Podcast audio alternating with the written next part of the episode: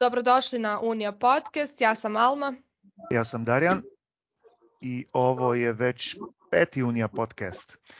A, danas ćemo pričati o temi o kojoj smo već pričali pre nekoliko meseci i ovo je Unija Challenge, ali ovaj put valjda ćemo pričati o Unija Challenge 2022. godine. Tako da a, i danas imamo goste, ali o gostima možda malo kasnije, kad će dobiti reč. A sad za početak, Alma, um, ja mislim da bi bilo dobro uh, da ti možda predstaviš slušateljima um, tehnikalija, znači šta je Unija Challenge? A, pa Unija Challenge smo organizovali jeli, u, u Uniji i 2022. godine i to je bilo naše drugo izdanje Unija Challenge-a. Isto kao i prošli put, e, challenge je imao državni nivo i regijski nivo. Dakle, u, u šest zemalja u kojima Unija posluje organizovali smo takmičenje za studente na tri teme iz tri oblasti na koje su ali oni mogli sami da biraju koju temu žele da rade, a državni pobjednici iz šest zemalja su učestvovali na regijskom takmičenju koje se održalo u Ljubljani. A, teme su bile jel, tako vezane za poslovanje Unije i radilo se o računovodstvu, konsultingu i, i, i IT temama. A, I kao što si rekao, Darjane, sa nama su danas pobjednici koji su upravo radili temu vezano za IT, odnosno cyber security za male kompanije. Pa evo za početak, možda da njih malo bolje upoznamo. Sa nama su dakle Lazar i Balša iz Crne Gore, naši pobjednici iz regije i naravno pobjednici u Crnoj Gori. Evo ja bih na primjer voljela da krenemo od Lazara, da nam Lazar kaže um, nešto više o sebi, čime se bavi u životu, kakve hobije ima, pa da možemo nastaviti dalje sa o, o, o, konkretno njihovom temom koju su radili.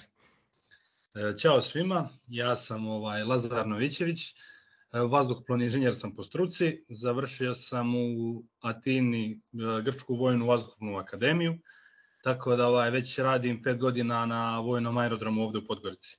Ovaj, takođe, nakon toga sam upisao magistarske studije na elektrotehničkom fakultetu ovde u Podgorici, tako da sam još student i polako to privodim kraju, neđe mi ostao još da magistriram, završio sam predmete i to. Što se tiče hobija, pa šta znam, meni je, ja sam završio vojnu akademiju, ali smjer za elektrotelekomunikacije i IT, Tako da sam od uvijek baš volio cyber security, to je bila neka moja velika želja ovaj, da se bavim tim i samim tim u dosta slobodnog vremena sam provodio ovaj, uz računari to. Takođe nešto drugo od hobija, dosta volim da igram basket, košarku sam trenirao više godina i to je to otprilike. Balša, hoćeš ti sad se predstaviti? još, da upoznamo još Balša. Pozdrav svima, ja sam Balša Božović, ovaj, ja studiram i dalje, druga godina sam elektrotehničkog fakulteta na Univerzitetu Donje Gorice u, u Podgorici, ovaj, radim u, u jednoj od najvećih firmi vezane za IT u Crnoj Gori u Čikomu i cyber security nekako e, prvi put kad sam čuo za cyber security to mi je bilo kao to je mnogo programiranja i tako te stvari nisam htio time da se bavim uopšte jer sam neko ko voli tehniku, voli računare, ali voli, voli taj hardverski dio više, voli da sklapa, da rasklapa i tako te neke stvari. I onda nekako cyber security je nešto u što sam sam slučajno uletio kroz firmu i kroz neki moj rad već tamo i već se bavim cyber security na, na malo većem nivou u Crnoj Gori, tako da mi je ta tema ovako dosta poznata. Mada Lazar napada, to je on radi pen testing više nego ja, ja sam tu da branim i da, da, da blokiram ljude koji pokušavaju da u naše sisteme. Što se tiče a, mojih nekih hobija, Pa to su najviše neka mikroelektronika, programiranje mikročipova, pravljanje nekih E, ploča i tako dalje, svašta nešto vezano za to, ono, volim u slobodno vrijeme da sjednem time da se bavim i tako dalje, ali pored toga se bavim i muzikom, tonacom, ovaj tonacom za, za ove naše firme ovdje i tako sad posebno pred novu godinu imamo mnogo posla vezano za to i novogodišnji ovaj, pro, programi i tako to. To bi bilo to. Ja evo mogu da primijetim jeli, da vi niste ista godina fakulteta i da niste prvobitno ni studirali na istom fakultetu, niti ste na neki način, jeli, kako smo mi navikli da se uvijek nekako kolege iz klupe prijavi na Unija Challenge, pa me sad stvarno zanima kako je došlo do toga da eto, vas dvojica radite zajedno. Hoću ja, Hoćeš ja? ovaj, pa to se desilo sasvim slučajno, pošto mi smo se prijavili, u suštini ja sam listo Instagram i izlećila mi je prijava za Unija Challenge, pa sam prvo ušao tu i čim se vidio cyber security za mala preduzeća, to je to. Generalno, cyber security u Crnoj Gori nešto nije zastupljen i ako želiš bilo nešto sa nečim sličnim da se baviš, jako je teško. I čim sam vidio naziv teme, odmah sam baš ono, imao veliku želju da se prijavim. Kako sam krenuo da se prijavim, ovaj, počeo sam polako da pišem rad, inače ja dobro poznajem e, Balšinog brata i samim tim sa njegovim bratom Andrijom sam dosta pričao o Balši, da se bavi nekim sličnim zanimanjem i da treba da sjedemo, popijemo kafu, da nađemo neku zajedničku crtu i to. Samim tim je Andrija poslao Balši da li želi da učestvuje sa mnom i samim tim smo mi neđe krenuli. A takođe mislim da je i Balša preko njegovog brata čuo meni, tako da je ovo bila idealna prilika da se spojimo i da nastavimo da radimo zajedno. Samim tim tako prvi koraci. Onda je jedna dobra stvar koja ste dobili sa Unija Challenge-em, svaki od vas dobio je novog prijatelja u stvari. Upoznao je novog prijatelja. A moje, moje je bilo pitanje, imao sam već pre pripremljeno, ali uh, mislim da ste već istakli gdje ste vi saznali za Unija Challenge? Znači, uh, slušatelji su sad, ja mislim da već dobili, um, um, već shvatili da do sad niste imali nikakve veze s Unijom. Um, pa da li je bio to Instagram ili ste možda još nek, na nekim drugim kanalima, mrežama dobili ovu informaciju? Ne, bukvalno ja sam listao Instagram jedan dan i izlećila mi je plaćena reklama, ono, Unija Challenge, prijavi se i to na konkurs, tako da kad sam ušao tu prvo sam dobro pogledao teme i zanimljiva tema je takođe bila za računovodstvo 52. Sviđa mi se taj digitalni stavljač 52. treba da pretpostaviš neke stvari što se ja mislim i meni i Balš sviđa, ali više računovodstvo mi se nikako ne bavimo tim, tako da ono, cyber security je bila idealna tema za nas. Ali Instagram je bio ta mreža gde smo mi čuli za Unija Challenge. Pa ja sam lično preko Lazara saznao tako da... ok, a šta je bilo ono onda što vas je najviše motiviralo da ste se prijavili? Što je bio onaj trigger a, da ste kazali evo, želim da, da, da se prijavim i Pa, Možda lično... nagrada. dobro, dobro, nagrada je svakako to, ali meni lično, ova, ja sam kroz srednju školu i, i, i imao mnogo nekih aktivnosti kojima sam se bavio od unije srednjoškolaca do volontiranja, do crvenog krsta i tako dalje, i onda sam znao i dosta malo i da proputujem itd. Ovaj, I bilo je raznih takmičenja i raznih događaja i tako te neke stvari su mi mnogo nedostajale. Kako sam krenuo na fakultet, krenuo sam da radim i prešao sam onaj uh, e, 9 to 5 life totalno. Ovaj, nisam bio u mogućnosti tim nekim stvarima da se bavim i onda kako je izašlo to za cyber security, znao sam da je nešto što čemu mogu dobro da doprinesem, nešto što relativno dobro znam i, i čime se bavim i znao sam da će u krajnjem slučaju firma da mi da dva slobodna dana da idem negdje. ovaj, ali svakako je bilo nešto što me mnogo zainteresovalo i htio sam eto da vidim da probam, da odemo, da, da radimo nešto, da, da vidimo nešto. Pare su bile totalno sekundarne. Pa dobro, drago nam je i to stvarno čuti jer jedan od ciljeva Unija Challenge jeste da aktiviramo studente i posebno studente koji žele da rade nešto pored jeli, redovnih obaveza koje svi imate, jeste ta neka proaktivnost koja je stvarno i nakon završetka školovanja jako bitno i kada budete uposlenici u nekim drugim firmama. A, mene zanima, ovaj, kada ste se jeli, u konačnici prijavili, napravili ste tim, upoznali ste se, krenuli ste jeli, u izradu samog zadatka, Lazar je rekao da je već malo i radio prije toga sam, Zanima me kako je tekao vaš proces dolaska do ideje i potrage za rješenjem i on u stvari onaj jel, proces do predaje rada vaš odnos sa Unijom koji ste imali u tom periodu, a nakon toga ćemo razgovarati ali, o, o, o drugom dijelu takmičarskom. Pa ovaj, e, šta znam, ja kad sam se prijavio, počeo sam polako da pišem, onda sam se čuo sa Balšom, nego, međutim što ja i Balša baš dosta radimo. Radimo, osim što radimo u firmama, pored toga radimo i ovaj privatno dosta stvari i onda nam je malo teže bilo da se, da se ukombinujemo neko zajedničko vrijeme, ali bukvalno, znači ja sam ono što je on rekao na početku, ono je što je odlično bilo, što se ja više bavim penetration testing, testingom, a on defensom ili ti odbranom. Samim e, tim, mogu li te sad kratko dio... prekinuti, pa da, da. da nam objasniš kratko pojmove koji si upravo spomenuo, jer vjerujem da slušatelji nisu, pogotovo studenti, ali koji će se možda prijaviti na neke druge teme sljedeće godine, da otprilike mogu da nas prati. Pa ovaj, penetration testing on se više bavi ispitivanje sistema, traži rupe u sistemu, traži e, greške, mane, pokušavamo, znači bukvalno je pokušava da uđe u neki sistem na svaki mogući način. Da li to imaju razne metode napada, da sad ne ulazim u tu neku stručnu terminologiju, da li to bio social engineering ili phishing napad ili bilo šta, ali bukvalno se bavi istraživanjem sistema. Znači traženjem greške u sistemu i uzimanjem fajlova i samim tim pokušava da uzme određena sredstva ili da ucijeni ili se bavi nekim drugim stvarima.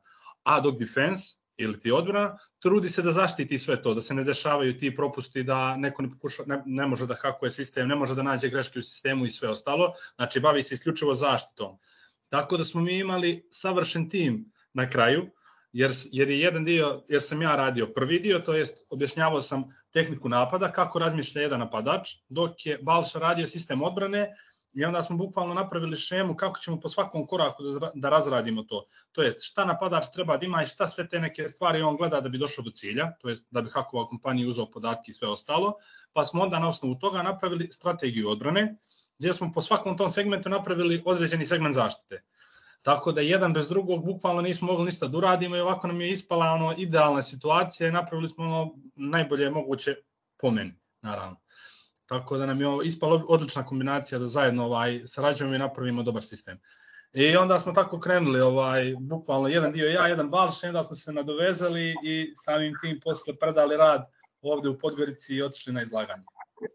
A, dodao bih samo da cijela ta situacija što smo mi u Crnoj Gori i nalazimo se u zemlji gdje ljudi nisu, iako treba da budemo budućnost IT na Balkanu i tako dalje i tako dalje, e, ljudi nisu mnogo upoznati sa svim tim stvarima, posebno u skorije vrijeme, možda ste i vi primijetili, ovaj, crnogorska vlada je prije jedno polo godine imala ovaj, teški brič, provalu ovaj, u sistem i, i zaključavanje određenih podataka i tako dalje i to je samo dokaz da se ne troši dovoljno novca na cyber security, na IT sisteme koji trebaju da se osvježavaju minimum sveke dvije godine ovaj kod nas. O, I samim tim što smo znali to, naše razmišljanje naravno bilo kako mi to najjeftinije da napravimo. ovaj, definitivno je to jedan od, od, jedna od stavki koja nam je mnogo pomogla da eto, nekako izguramo tu pobjedu. Pa prije da nastavimo, samo jedna, e, sad kad, kad vas slušam, super mi je ono da istaknemo, ljudi više ili manje Uniju još povezuju s računovodstvom. Ali evo sad smo čuli da, da ovdje nije priča samo o računovodstvu i totalno neke druge teme, valjda veliki dio uh, tog posla je i IT i bitniji i bitniji, tako da evo slušatelji sad znate Unija nije samo računovodstvo i payroll, uh, tu je i IT i cyber security i sve to o čemu su momci pričali. A, ja mislim da je Alma već prije pitala kako je onda bilo iskustvo sa Unijom kad ste, kad ste predali uh, taj rad, um, kako je bilo iskustvo na nacionalnom takmičenju?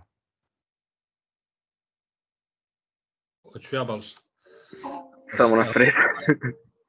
pa mi smo se prijavili i samim tim smo otišli na, prošli smo taj da kažem prvi krug, kad smo, kad smo poslali prijavu, prošli smo prvi taj krug i otišli smo na takmičenje, to jest izlagali smo našu prezentaciju.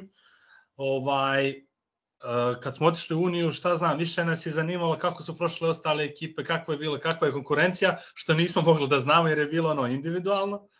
I ovaj prezentovali smo na laptopu i tada nam je komisija bila u Sloveniji, pošto zbog određenih situacija nismo mogli da dođu u Crnu Goru. Da, komisija je bila iz našeg, u, stručnjaci u stvari iz Unija Sepita koji rade na cyber security. Tako je. Ovaj, tako da smo tu radili izlaganje, ono, bukvalno se nismo, ček, nismo znali da li ćemo proći, da li ne. Definitivno je bilo jedno fino iskustvo, ali međutim još bolje, pošto sam ja taj dan, kad su nam javili da smo osvojili prvo mjesto, ovaj, trebao da idem u Sarajevo i ono, definitivno nešto što nismo očekivali ovaj, da ćemo biti prvi i da idemo u Sloveniju na regionalno takmičenje, što je ono bilo jedno veliko oduševljenje za obojicu, mislim. A, mene zanima o, kada ste pripremali samu prezentaciju, evo, mi smo dosta u, u razgovoru sa studentima i tokom njihove pripreme, pored o, rada koji se morao predati u slobodnoj formi, dosta potencirali to da se studenti potrude oko same prezentacije koju će imati pred komisijom. Mene zanima kako, kakav je vaš pogled bio u, u tom smislu, kako ste koncipirali prezentaciju, na nacionalnom, kako na regionalnom nivou, da li ste pravili neke razlike ili kako je sve to izgledalo? Uh, pa jesmo, ovako, znači Lazar je tu odlična, odlična pomoć zbog toga što se on bavio tim prezentacijama mnogo duže nego ja, imao je već neke template spremne uh, za nešto takvo. Mi smo prezentaciju koncepirali vremenski. Znači, nama je poenta bila da mi ostanemo u vremenskom prostoru, a da opet to što bolje prezentujemo, jer ima dosta tehničkih um, dijelova u, u našoj prezentaciji koje je trebalo nekako objasniti na laički način, tako da kažem, opet da ne uvrijedite nekoga, naravno, jer ljudi su takvi. I prezentacija koju smo prezentovali na nacionalnom nivou je bila, uh, pa da kažem, nekih uh, trećinu duža nego ona koju smo radili na regionalnom, jer smo imali pola sata i nakon što smo osvojili ovaj nacionalno nama je rečeno da imamo 15 minuta u Sloveniji i mi smo bili kao dobro ništa spakovali smo onda prezentaciju smanjili smo je što smo više mogli što manje da pričamo više nekih da kažem šala i fora da i zainteresujemo ljude i da to objasnimo na, na neki lakši način ovaj, i što prije da završimo. I mislim da u kraju krajeva naša prezentacija je bukvalno bila najkraća u Sloveniji. Znači, nama je trebalo 15 minuta, imali smo 5 minuta, ovaj, prezentovali smo uh, proboj, to je skrađenje kredencijala, Lazar je podigao server lokalno i, i tako dalje i tako dalje. Pokazali smo ljudima kako se to radi, to je kako hakeri kradu vaše kredencijale tipa za Facebook i time smo završili. I onda su nas ribali s pitanjima jedno 10-15 minuta, ali mi smo našu prezentaciju spakovali u 20, to je bilo najbitnije, tako da nama je taj vremenski interval bio najbitniji. A što se same prezentacije tiče, Lazar je stvarno odradio odličan posao, to je bilo vibrantno, bilo je dosta boja, bilo je lijepo spakovano, nije bilo previše teksta, baš je onako bilo, e, tu, je, tu je nekoliko simbola da vam zainteresuje oči, a to što ćete čuti je najbitnije, nećete ništa čitati. I baš je nekako bilo interaktivno, tako da kažem. A evo Lazare Balša je sada rekao i meni je neka ptičica prije toga malo šapnula. Vi ste u suštini na regionalnom takmičenju uspjeli da hakirate naš landing page za Unija Challenge, je li tako? Da, pa jeste, mislim, pošto sam ja htio da im pokažem to zajedno sa Balšom kako bi najbolje bilo, kako to uživo izgleda na dijelu i da im pokažemo neki live primjer koliko je to zapravo jednostavno, mislim, kako to izgleda, jer smo ja i Balša bukvalno došli, mislim da je bila nedelja veče, onda smo naravno otišli do, do grada i kad smo se vratili bukvalno dva uveče sam on uzeo laptop i došao na ideju da je najbolje bilo pokazati primer sa njihovom, to je sa Unijinom pravom stranicom. Tako da sam bukvalno iskopirao Unijinu pravu stranicu i pored toga još, jedan, e, još jednu Facebook lažnu stranicu koje su izgledale apsolutno isto, samo što zapravo nisu bile Unijine nego moje. I sve ono što ukucate tu nije išlo Uniji ili Facebooku, nego smo mi kupili username, password ili bukvalno sve što ukucate. Tako da smo htjeli na neki način da pokažemo uživo kako to izgleda i da može se bukvalno iskopirati sve i kako se može privući, kako se to najbolje može pokazati ljudima. To jest da bukvalno na nekim malim simbolima mogu da primijete samo razlike koje su jako bitne da ostanete sigurni ovaj u tom digitalnom svijetu. Evo, prije nego Darija nastavi, ja sam se sjetila još nečeg, ovaj, obzirom da ste na nacionalnom nivou imali online žiri koji vam nije bio tu, niste mogli procijeniti ni na njihovim reakcijama kakvi ste u suštini bili. Sad me zanima iskustva žirija koji je bio regionalni i iz različitih struka, ne samo a, IT, kako je to izgledalo ovaj, prezentovati, kakva su pitanja bila i kakva ste tu iskustva pokupili. Je li bilo strašno ili ipak malo nešto opuštenije? Hoću ja. Ajde, može. ovaj, što se tiče toga, pitanja od lokalnog žirija nismo imali, zbog toga što je lokalni žiri bio toliko oduševljen koliko su mi izbacili informacija za pola sata i koliko smo imali odgovor na svako pitanje od stručnog žirija i tako dalje, da su nam samo bile kao svaka čast. svaka čast. Mi nemamo šta da vas pitamo, sve ste objasnili bukvalno. Ovaj, I nama je to bio ovako jedan dobar, dobar znak da smo tu negdje, u borbi smo. Ovaj, to nam je bilo mnogo drago i drago nam je bilo da su nas ljudi razumijeli i ljudi koji su van struke jer je to bila cijela poenta ovaj, prezentacije i kako smo je koncipirali. A što se tiče žirija u Sloveniji, e, nisu imali dovoljno vremena, ali garantujem da su imali još pitanja za nas. Ovaj, jer kako sam ja završio prezentaciju, pošto sam se ja malo pogubio, mislili smo da smo uživo, mislili smo da imamo projektor, završili smo sa, sa laptopom i Teamsom online, nismo znali da je takva situacija ovaj, i onda je mene to malo pogubilo, tremala je krenula da udara i tako dalje. I onda sam krenuo da brzam i, i da gubim riječi i da se gubim gdje sam u prezentaciji, ali nekako se to izvuklo na kraju. Imali su naravno par nekih tehničkih pitanja koje sam ja odgovorio momentalno, znači Lazar je bio kao svakati čast jer sam to na pamet znao, mislim, znao sam tačno šta će da me pitaju, šta mo, šta, koje su mogućnosti koje mogu da me pitaju, to sam odmah znao i imao sam odgovor za sve. Ali oni nisu imali dovoljno vremena jer su morali da žure na, na, na drugu prezentaciju, nažalost nisu imali dovoljno vremena, inače mislim da bismo se stvarno ovaj, zbližili fino sa žirijem u, u toj situaciji. Prije ste kazali da je mislim da je na nacionalnom nivou bilo malo iznenađenje. A šta onda kad ste saznali da ste regionalne pobjednici? Um, da li je još bilo iznenađenje ili ste možda već prije znali da ste toliko dobri da... Definitivno jeste, ovaj, ono, iskreno mi smo se neđe nadali da ćemo uzeti bar jednu nagradu, ono, ali definitivno ne prvu, ono, da neđe druga, treća, jer smo baš bili zadovoljni sa prezentacijom i sa radom koji smo uradili, znali smo da je to ok, sad nismo znali kakva je konkurencija, ali samim tim kad smo čuli da smo uzeli prvo mjesto, bilo je ogromno oduševljenje. A takođe dodao bi samo kod žirija ovaj, za, na regionalnom nivou, takođe smo jedan dio vremena posvetili šta bi mogli da nas pitaju i da se što bolje pripremimo na ta pitanja, to jest da što bolje riješimo neke tehničke stvari koje bi mogli da nas pitaju kao na primjer kako bi odradili backup ili nešto u vezi naše ideje, tako da smo takođe dosta razmišljali o tome, što je bilo na kraju odlično. Ok, i sad evo da nekako uh, završimo ovu priču oko samog, samog takmičenja. Kako vam je bilo iskustvo ovaj Unija Challenge? Mislim da ste, kakav ste dobili utisak o Uniji i još jedno pitanje, da li bi možda i kolegama pri, preporučili da, da, da učestvuju u, ovaj, ovaj, u ovo takmičenje? A, pa evo ja ću krenuti sa time da definitivno zgrada Unije u Sloveniji je brutalna, ljudi tamo su stvarno predobri, e, mi kad smo ušli ono, prvi put u zgradu ima to onaj lounge koji je baš super, to moram da, da pozdravim, znači to prvi put vidim u nekoj firmi, ovaj, i ekipa koja je ušla, to su sve bili neki šefovi, direktori, vama tamo, svi ljudi totalno lagani, niko ništa, si, šta se radi, kako ide, ja sam taj taj, dobrodošli, totalno neki, da kažem, totalno warm welcome. Ovaj, i, I mogu da kažem da Unija kao Unija, kao da kažem community, kao vi kao firma, ovaj, mnogo mi se svidjelo kako funkcionišete. Jer se stvarno svi ono, tu smo, nismo familija, ali kao da smo familija. Ono, svi su prijatelji, svi se družimo malo i van posla, svi se trudimo da pomognemo jedni drugima i tako dalje i to je bilo ovaj baš baš super i tako je i ovdje u Crnoj Gori kod Ive, znači ista ista stvar kako smo ušli sa vrata, bukvalno to se odmah osjeti se da je, da je neka totalno lagana atmosfera.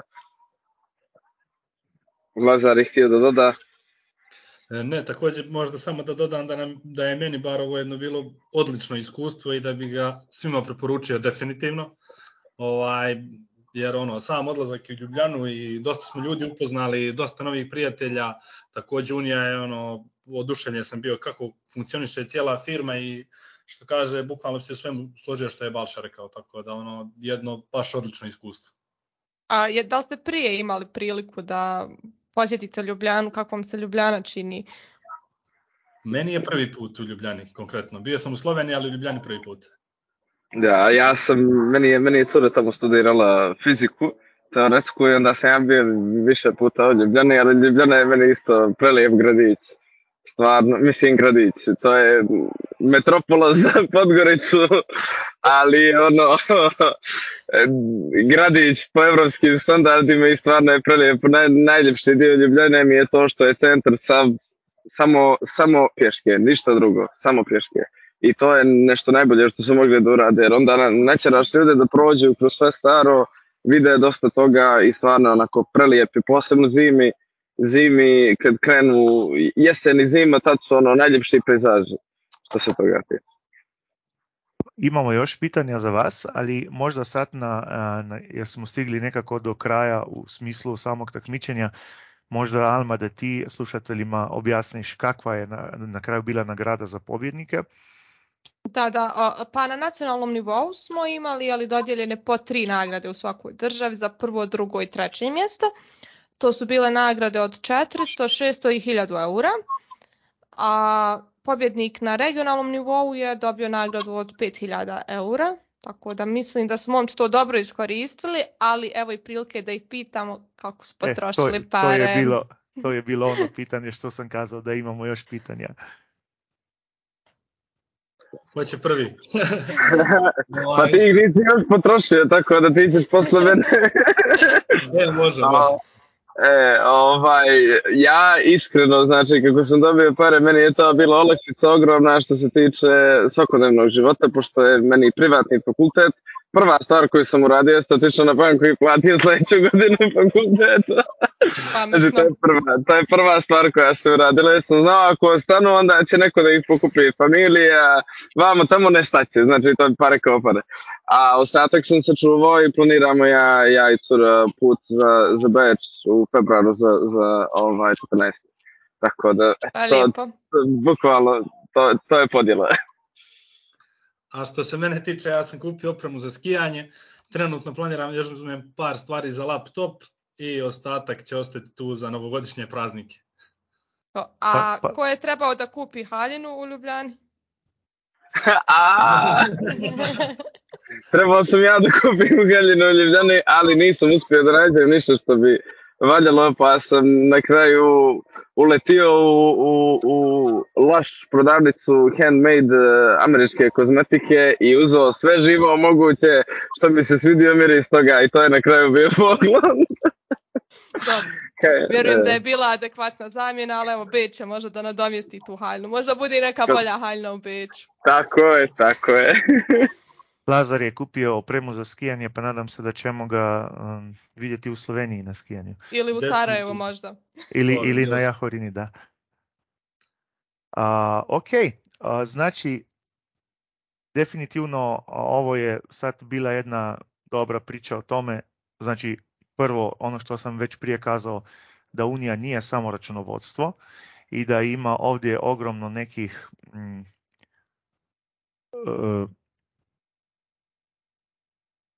evo sad ćeš malo odrezati jer ne, jer ne najdem prave reći, da ima ovdje puno nekih mogućnosti i oko drugih tema, znači i consulting i, i IT i sve ostalo što Unija nekako um, ima u svom paketu. Um, I definitivno, um, evo, kako su momci već kazali, uh, možda je ovo prilika i da a, napravite jedan dobar rad, da upoznate nove prijatelje kroz to i da na kraju i za, zaradite neke pare. Da. Ja bih možda posebno da istaknem i, i tu priliku da su svi nacionalni pobjednici mogli da se druže dva dana u Ljubljani, da se upoznaju, neki dolaze iz istih, neki sličnih, ovaj, neki iz različitih e, e, struka i fakulteta, ali evo ne znam kakva vi iskustva po tom pitanju nosite, kako vam je bilo druženje sa ostalim takmičenjima, da li možda imate još neku anegdotu da podijelite sa nama? Pa, ja bih rekao da je druženje stvarno bilo cool. Ja sam najviše zavolio Makedonce, meni su oni bili skroz cool ekipa. Ovaj, totalno legendarni ljudi. Ovaj, ostale ekipe su isto bile sasvim, sasvim ovaj, cool. Pričali smo, družili smo se, razmijenili par mišljenja vezano za različite radove, dali neke sugestije, primili neke kritike i tako dalje. I to je isto bilo sasvim super. Lazar je krenuo bio. Ovaj, pa ništa, dodao bi da ono što sam i rekao malo prije, da je ovo vrhunska prilika da upoznaš nove ljude, čuješ neka druga iskustva, što je meni ono genijalno, čak se i čujem sa nekima od njih, što mi je ono super i takođe sam tražio njihove radove, zato što sam bio oduševljen da slušam takođe njih, pogotovo teme iz konsultinga i računovodstva koje su bile. Ovaj, tako da ono, jedno vrhunsko iskustvo sa svih strana. Stvarno nam je to drago čuti i mislim da to je stvarno jedan od ciljeva samog Unija Challenge-a. Vi kao takmičari ste u stvari imali priliku da osjetite kako je nama raditi u Uniji i sa računovođama i IT-em i, i, i konsultingom i, i svim ostalim strukama koje Unija okuplja. A, Balša i Lazare, hvala vam puno što ste izvojili ovo vrijeme da porazgovaramo. Ja se nadam da će i ovaj naš kratki razgovor imati efekta na studente koji će možda u sljedećoj godini da se prijave na Unija Challenge, jer Unija Challenge će sigurno biti u 2023. godini. Ovaj, vi, ukoliko još uvijek budete studenti, naravno, prijavite se opet. Nama će biti pravo drago da se ponovo družimo. Hvala i vama. Hvala i vama, drago i nama. Hvala momci. Evo, to je to za, za taj put. Uh, ovo je bio peti Unija podcast. Pričali smo Unija Challenge-u 2022. godine. Um, moje ime je Darjan. Ja sam Alma i nastavite da nas pratite na našim društvenim mrežama. Ćao! Ćao.